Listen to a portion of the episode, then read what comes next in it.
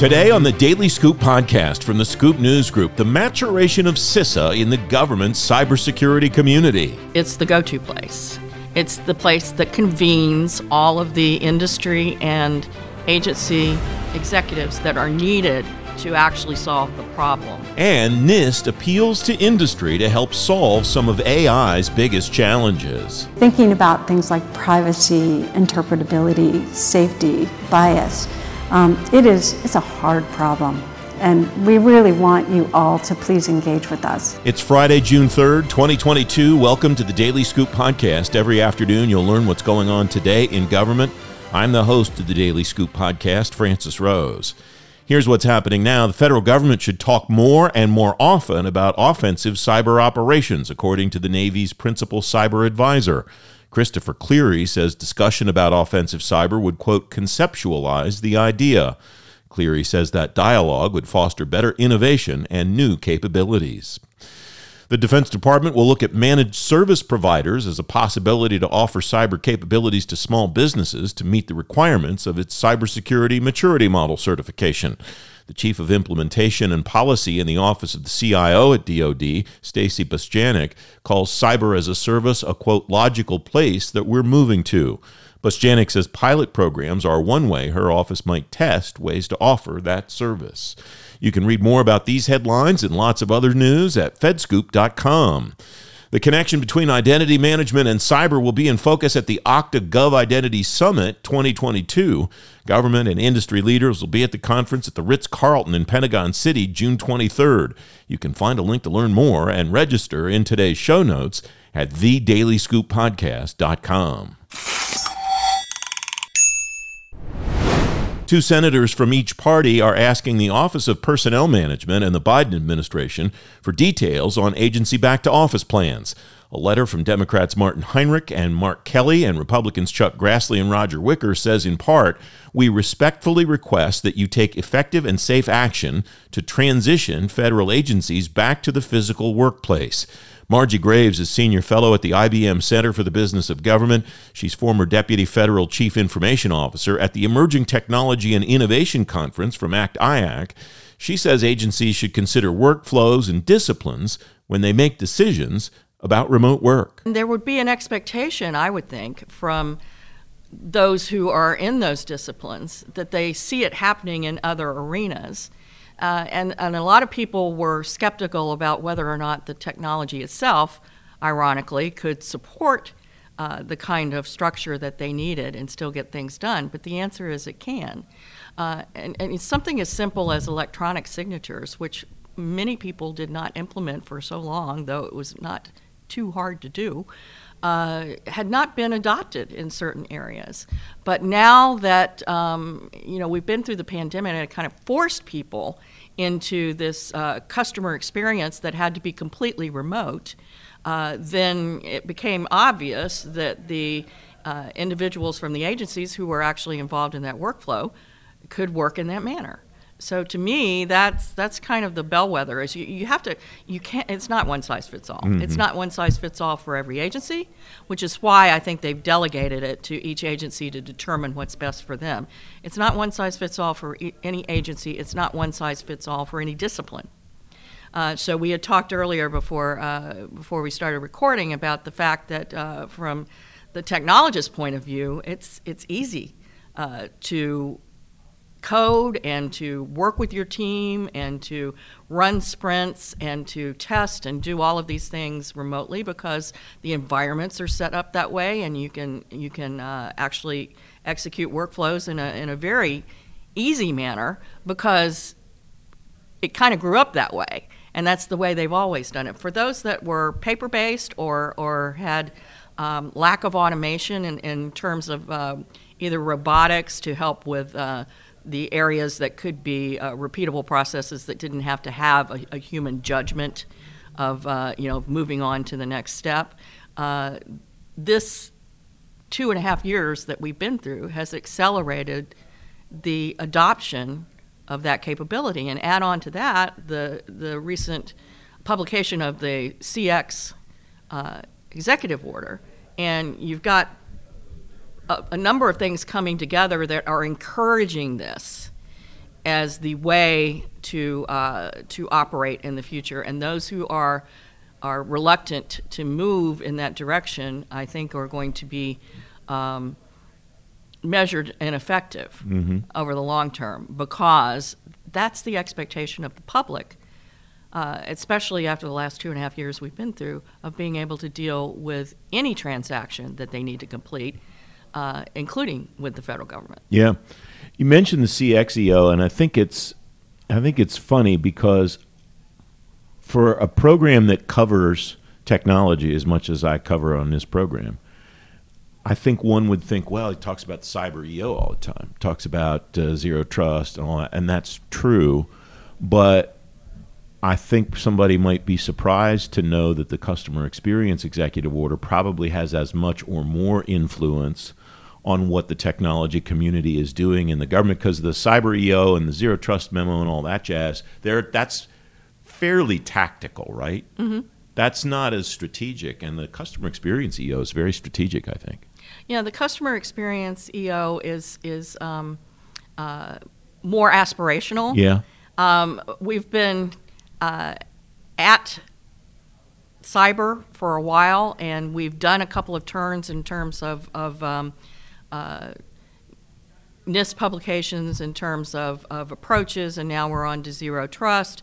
Uh, you know, we put CDM in place. We, we started looking at uh, the critical infrastructure sectors. We've got the exchange forums in place. So things are starting to, to happen in that realm that I would say weren't there 10 years ago. But, but um, just because CX has been out there quite a long time too. Yeah. But the ability to focus on individual um, parameters uh, through the PMA and to uh, give them that uh, launch that is more appropriate to uh, to support the acceleration of that item and and to keep people focused on it and to have some measures behind it. That's what we did in cyber. We're still doing it in cyber. We're just on to the next you know iteration and the next iteration happens to be zero trust. But um, the it's the same methodology in the sense that you you have to have to set the north star. You have to get people to understand um, the importance of it and and why uh, we desperately need this.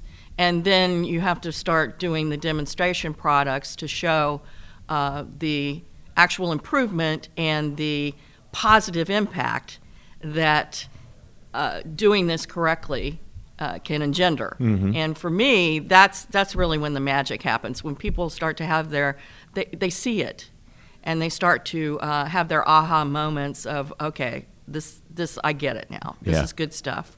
This is the way it should be. And we should keep pushing in this direction. Then you get uh, a groundswell of what I would consider to be evangelistic community um, that centers around it, and it becomes a self fulfilling prophecy as opposed to having being, you know, like you do need to set the policy, you do need to set the North Star, but you can't, compl- you have to have it adopted, and you can't drive it consistently from the top. It has to be the groundswell of, of people see what's in it for them, and they want to continue it.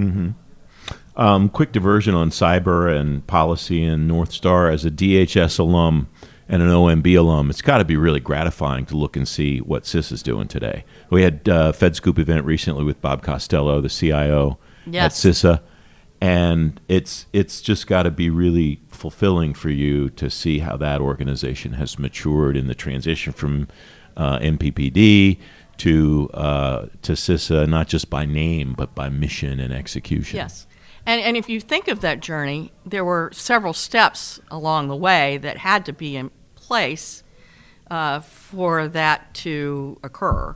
And some of those were the increasingly um, allotted authorities that had to be legislated, and that was no easy task. Uh, and then ultimately having um, uh, the organization build its muscles uh, so that it actually executed against those authorities in that mission and started to be seen as the primary player and primary lead in that space. Uh, and that didn't occur overnight either. That was hard fought and hard won by multiple people who have moved through those jobs over the years, and, and some some God bless them who are still there, um, who who have uh, really built that Yeah. From from scratch because it, it did not exist as an entity um, when DHS was was first stood up, and it was a very different kind of of um, it was more about uh, resiliency and recovery from from um, uh, power grid disruptions and things like that. It wasn't really all cyber related, and now it's the go-to place.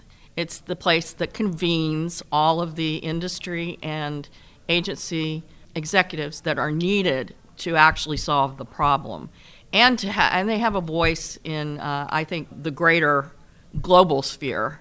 Um, because I know uh, we've talked to a number of, of folks over there that are, you know, that are working with international organizations, and particularly with all of the things that we have going on in Europe right now.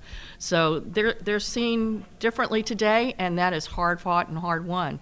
And Bob Costello comes from CBP, uh, has seen on the ground um, real implementation, and I always think it's better when policy people come from operations uh, because they've been there and they've done that, and they know what it means to to try to get the right policies in place to enable those folks to be successful. Margie Graves, the former Deputy Federal Chief Information Officer. You can read more about CISA and about the back to office plans Margie and I talked about in today's show notes at thedailyscooppodcast.com.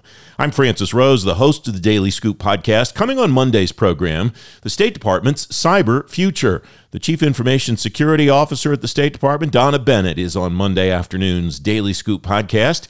It debuts at fedscoop.com and wherever you get your shows. The National Institute of Standards and Technology is one of the government's leading organizations on cybersecurity standards, but NIST is staking out territory in other cutting edge technology categories too. Laurie Locascio is director of NIST. At the Emerging Technology and Innovation Conference, she lists artificial intelligence, quantum computing, and advanced communication as three technologies that are vital to the U.S. economy. Cross cutting technologies like AI that are increasingly affecting so many dimensions of our lives also raise interesting challenges. Um, many business decisions are obviously being supported with AI now. You all have that AI incorporated into your businesses. Um, and that's had significant benefits for society, for our bottom lines as well. But we've also seen some evidence that, if not developed or used responsibly, uh, AI led decision making can result in bias, and sometimes that leads to a denial of rights. And so we're at this really, I think, interesting time in our evolution where we no longer just demand equity from each other, but we're starting to demand it from our machines. Um, so, working with the community, with industry, academia, and government, NIST scientists are working to provide scalable, research based methods to assess the risk of using AI solutions. Um, now, I remind you that NIST is not regulatory, right? So anything we do, we do in collaboration with all of you, and I invite you to collaborate, give us your opinion, and we'll put out guidelines, but these are not regulatory guidelines. Um, and the, the goal here is to advance trustworthy approaches to AI that serve all people responsibly and equitably and in beneficial ways. And so, right now, we are in the thick of developing something called the AI Risk Management Framework.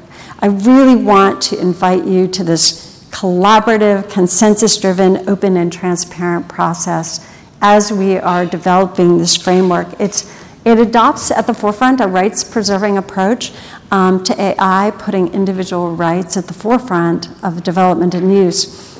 But of course, trustworthy AI also means that we have to have technical measurements, uh, of course, of accuracy, robustness, explainability, all while assessing these subtle, or maybe not so subtle, socio technical characteristics of the system and thinking about things like privacy, interpretability, safety, bias.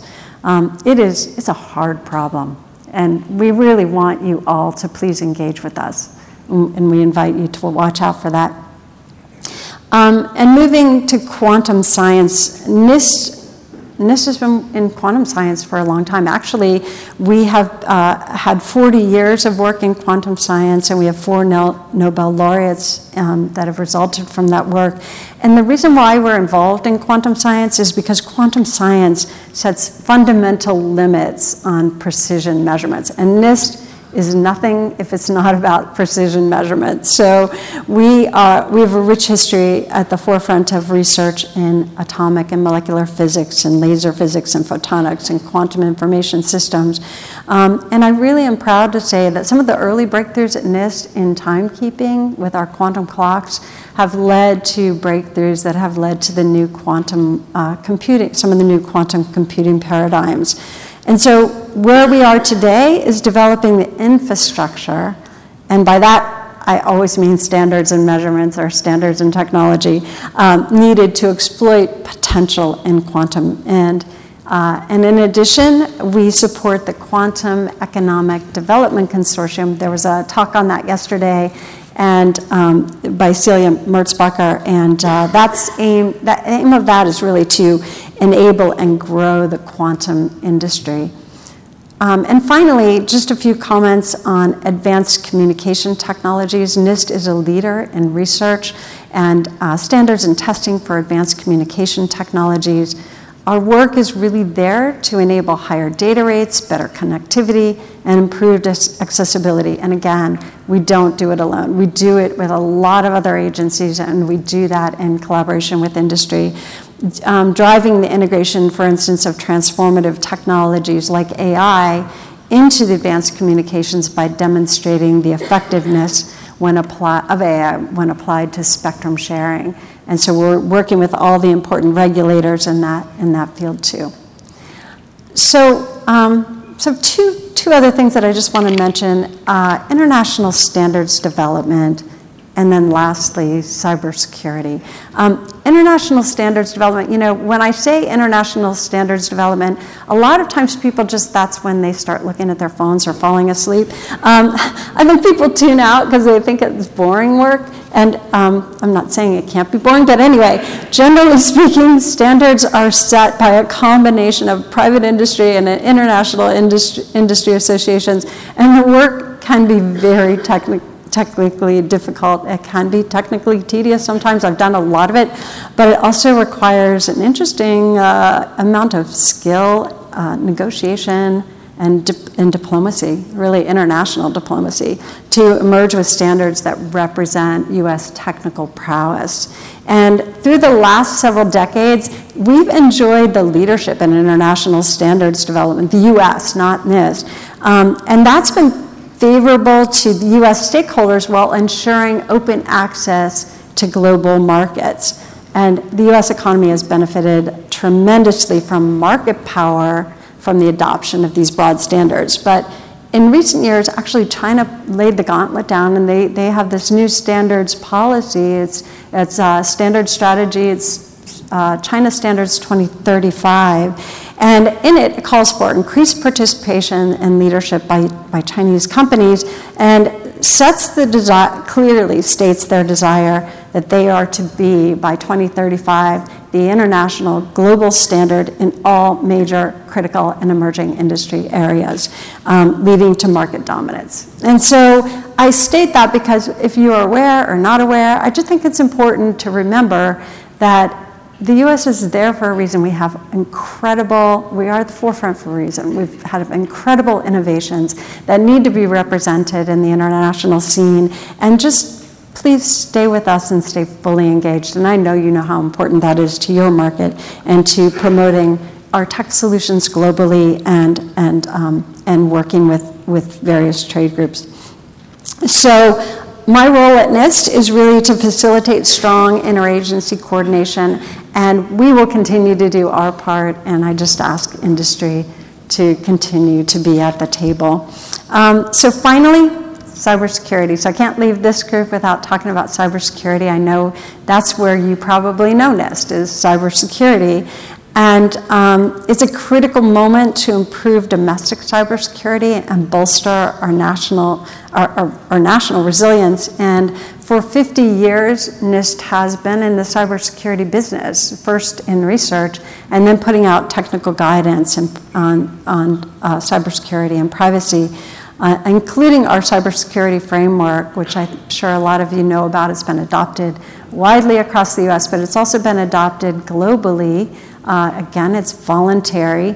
And uh, it's recently been translated into Ukrainian as trying to support um, their robustness in cybersecurity against recent attacks. So recently, uh, also NIST call, was called upon to address the vulnerabilities that were exposed in SolarWinds. And so we just put out additional guidelines to secure our software supply chains. That, that you can find that on the NIST web. Um, and then finally, we were called to action very recently in the President's National Security um, memorandum, NSM 10, if you're keeping track. And um, basically, they called on NIST to really help try to protect from the future uh, quantum threat or the threat of quantum computers against existing encryption methods. There was a great talk on that yesterday, and I'll, I'll call out my colleague Bill there in the audience. But we're committed to working with, with stakeholders, sorry about that, to advance adoption of um, quantum resistant cryptography. And you should see some announcements on that from NIST very soon. And so before concluding, I have one more thing to say, and that is um, I wanted to acknowledge the importance of diversity in our tech workforce. Uh, it's vital to building truly innovative technologies in the 21st century economy. And if we exclude those who, are, who are have been left behind for so long and are too often left behind, we really risk underutilizing the human capital that makes the United States uh, an amazing global leader in emerging technology areas. So, inclusive growth makes for competitive competitive innovation and economic might, but it's the right thing to do because having diverse perspectives opens our eyes to new challenges and opportunities. So, um, this these challenges, you know, they require all of government and working very closely with the private sector, public private partnerships. It's where it's at today. Um, these are hard problems. We have to do together. And for NIST, I hope you can see that we really wouldn't have it any other way. Laurie Locascio, the director of NIST, you can read more in today's show notes at thedailyscooppodcast.com. The Daily Scoop podcast is available on all the podcast platforms. If you don't want to miss a show, you can subscribe and get the show every weekday on Apple Podcasts, Google Podcasts, or wherever else you get your shows, and on any device you get your shows. And if you really like the Daily Scoop podcast, leave us a five star rating and a review. It'll help more people find the show.